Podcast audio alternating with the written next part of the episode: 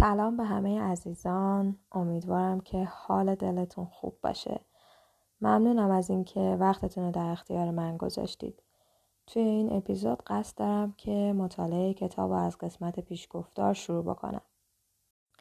اما قبل از اون بد نیست که دو تا نکته رو مطرح کنم. یکی اینکه لطفا برای آرامش خودتون هم که شده زمان استراحت و فراغتتون رو برای گوش دادن به قسمت های مختلف کتاب در نظر بگیرید تا بتونید تمرکز بیشتری داشته باشین و دوم اینکه خیلی اهمیت داره که این کتاب رو از اول به آخر بخونید.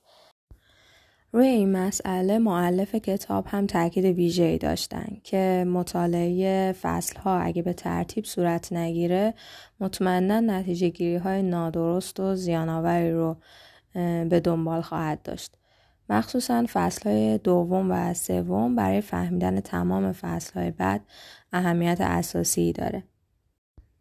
و اما پیشگفتار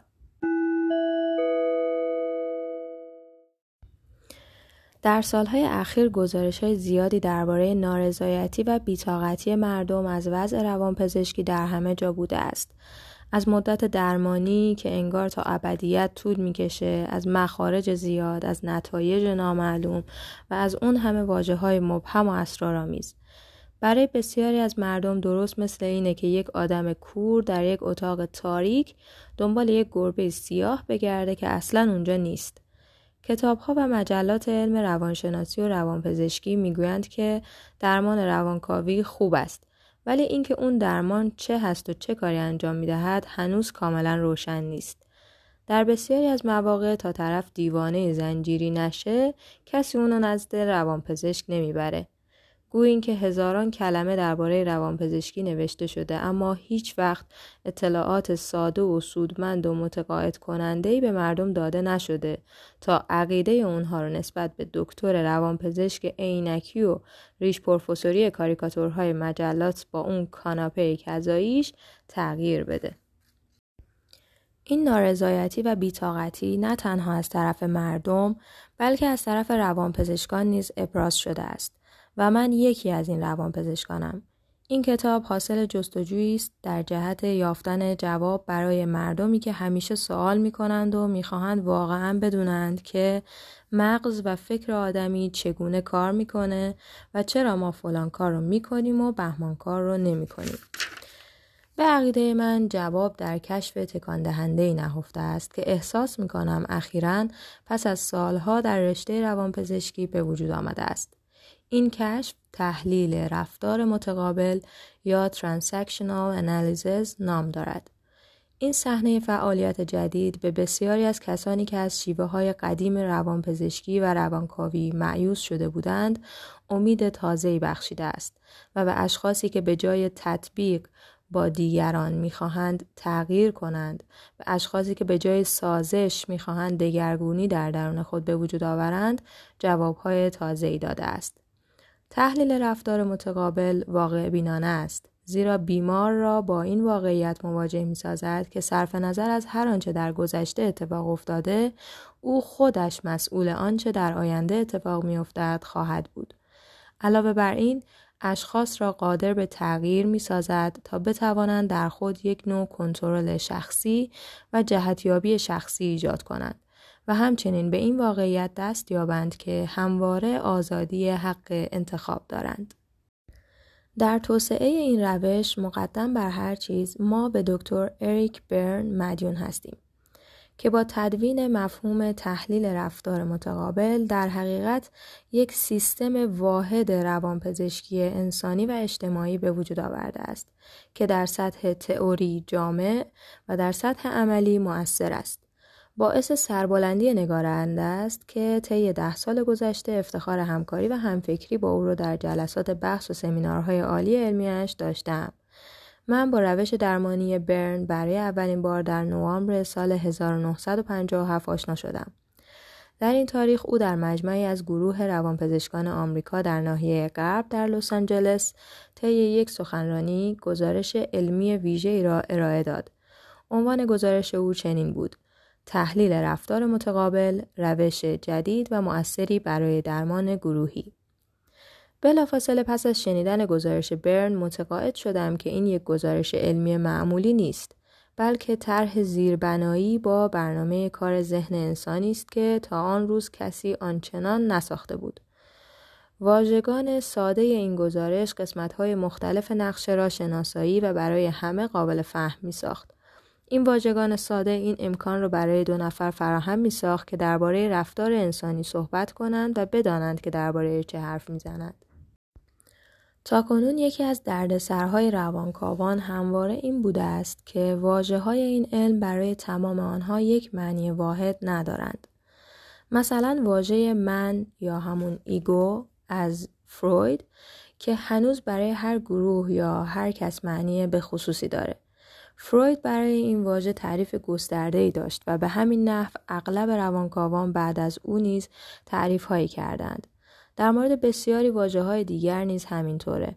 اما این تعریف های دراز هم برای بیماری که وضع روحیش طوریه که مثلا نمی‌تونه شغل ثابت رو نگه داره کمک خاصی نمی‌تونه باشه. به خصوص که اگه شغل آخرش رو به خاطر این از دست داده باشه که نمی‌تونسته درست بخونه و به دستورات عمل کنه. حتی اغلب نظریه پردازان نیز با هم توافق ندارند که واژه من دقیقا به چه معنیه. واجه با معانی مبهم، نظریه های مشکل و پیچیده و اسم های دهان پر کن معمولا بیماران رو بیشتر از اون که کمک کنه ناراحت می‌کنه. هرمان ملویل می‌گفت مردی که واقعا علم داره لغات مشکل زیادی به کار نمی‌بره. لغات مشکل و بزرگ مشکلات بزرگ رو حل نمی‌کنن. لغات و واجه های تحلیل رفتار متقابل یک ابزار دقیق درمانی است زیرا این لغات عناصر زبانی هستند که برای همه قابل فهمند. کلماتی هستند که در زندگی واقعی و روزمره و عادی همه کس وجود دارند. همچنین روش تحلیل نشانگر جوابی برای ناسازگاری کلی بین نیاز به درمان و وجود متخصصین به منظور انجام این کار است. طی 20 سال اخیر رواج درمانهای روانی توقعات نسبت به این رشته را بارزتر کرد به طوری که کم کم احساس می‌شد از توانایی و ظرفیت ما خارج است. سیل مداوم کتاب ها و مجلات روانشناسی در سالهای اخیر نیز توقعات مردم را شدیدتر و به همان نسبت شکاف بین احتیاجات مردم و توانایی روانپزشک را وسیعتر کرده است. مشکل این بود که چطور می شود فروید را از برج آج روانکاوی پایین کشید و به میان توده مردم آورد. تکاپوی علم روانپزشکی برای رفع این احتیاجات طی یک سخنرانی به وسیله دکتر مارک گورمن مدیر کل کمیته ملی بیماری های روانی در مجمع سالانه روانپزشکان آمریکا در ماه می سال 1965 اعلام شد. او گفت همانطور که شما از سال 1945 تا امروز از یک گروه 3000 نفری به مجمعی تخصصی با 14 هزار عضو افزایش یافته اید به همان ترتیب فضاینده نیز به میان احتیاجات و دردهای واقعی مردم کشانده شده اید. شما دیگر نمی توانید در خلوت دفترهای خصوصی و راحت خود پشت میز کنار کاناپه بنشینید و عکس فروید هم پشت سرتان به دیوار آویزان باشد. مجبورم اعتراف کنم که روانپزشکی امروز باید یک زبان عام پیدا کند که پیراسته از واجه ها و اصطلاح های دکتر معابانه و تخصصی و حرفه‌ای و زبانی آسان و ساده برای گفتگو باشد.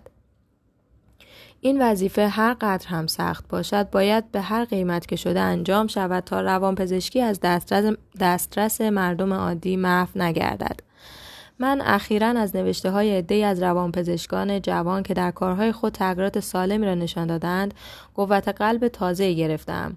تغییراتی در این جهت که روانپزشک به جای آنکه در حیات حرفه‌ای راحت خود سالی ده 20 بیمار خصوصی متمول داشته باشد آستینها را بالا بزند و به خدمت مردم کوچه و بازار بپردازد. روانپزشکی باید امروز این واقعیت را قبول کند که دیگر قادر به رویارویی با مسائل جامعه نیست. مشکلات روانی و اجتماعی مردم فقیر امروز، عدم موفقیت جوانان در مدارس، دردهای کارگرانی ناراحت که زیاده از حد کار کردند و مرض و وحشت اجتماعی مردم از تراکم جمعیت در شهرهای شلوغ و الی غیر نهایه بسیاری از رهبران فهمیده روانپزشکی توجه بیشتری به نقش جدید روانپزشکی در دهه های آینده مبذول می دارند. به خصوص در مورد کمک های روانی برای مردم فقیر. این توجهات نه تنها باید در رشته آموزش های تخصصی روانپزشکی باشد بلکه باید در ارتباط و آموزش با سایر نظام های آموزشی و رفتار انسانی و تنظیم و اجرای برنامه های آموزشی و درمانی صورت گیرد.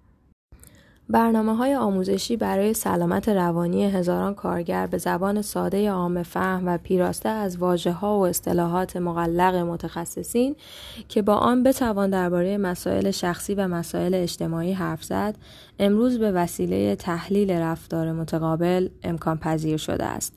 در ایالت کالیفرنیا تا امروز بیش از هزار تن از افراد حرفه‌ای به این روش تخصص دیدند و این آموزش تخصصی با سرعت به قسمت‌های دیگر کشور و ممالک خارج توسعه پیدا می‌کند.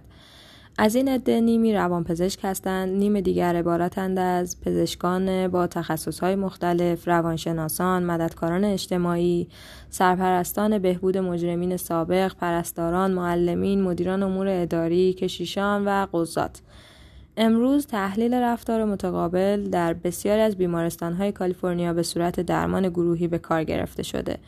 همچنین در زندانها و انستیتوهای مخصوص سرپرستی جوانان عده کثیر و فزاینده از روانپزشکان و روانکاوان هم که امروز در امور مشاوره مربوط به مسائل زناشویی، درمان مسائل دوره بلوغ و دوره ما قبل بلوغ، مشاوره های مذهبی و مسائل خانوادگی کار می کنند، از تحلیل رفتار متقابل استفاده می کنند.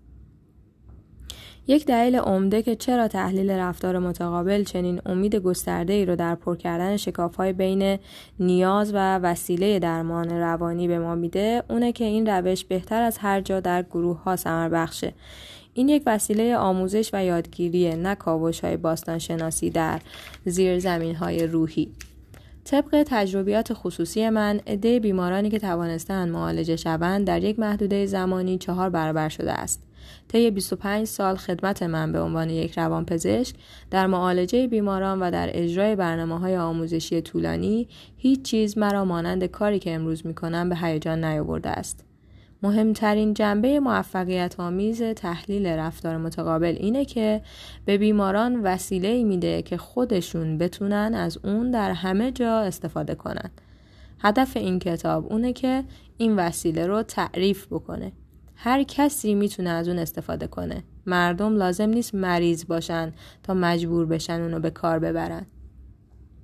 از اینکه اغلب مشاهده می‌کنم چگونه از همون جلسه اول مردم شروع به تغییر می‌کنن خوب میشن رشد می‌کنن و اولین حرکت رو برای خلاصی از استبداد گذشته انجام میدن لذت ژرفی به من دست میده. ما امید بزرگتری رو بر پایه این تاکید قرار میدیم که آنچه بوده باز هم می‌تونه باشه. اگه بشه بین دو نفر پیوندی با صمیمیت و خلاقیت موفقیت آمیز و خالی از ترس برقرار کرد پس متعاقبا می‌توان این پیوند را بین چهار نفر یا شش نفر یا صد نفر یا بین گروه های مردم و ملت ها برقرار داشت.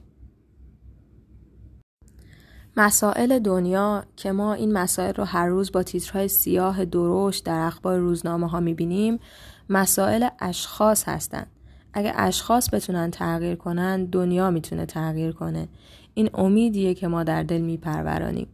من باید از عده بسیار زیادی که در خلق و تنظیم و تهیه این کتاب من یاری کردن تشکر کنم به خصوص از همسرم که تعلیف این کتاب رو مدیون اون هستم.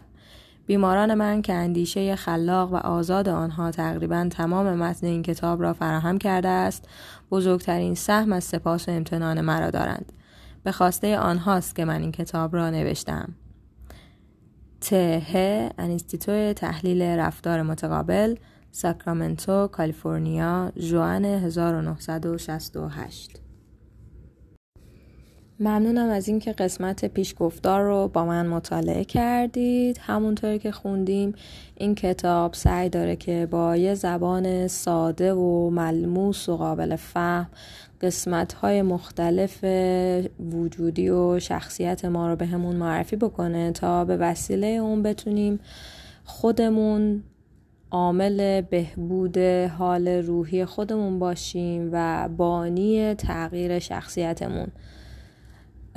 و من این اطمینان رو بهتون میدم که از بین فصل هایی که در ادامه با هم خواهیم خوند شاید فقط فصل اول که حاوی یه سری اطلاعات علمی هستش ممکنه برای بعضی ها کم دشوار باشه. ولی بقیه فصل ها در کمال آرامش لیاقت اینو دارن که شما از خوندنشون لذت ببرید. در پایان هم از شما دعوت می‌کنم که به قطعه زیبای لحظه ها اثر حامد نیکبی گوش بدید و تا اپیزود بعدی خدا نگهدار.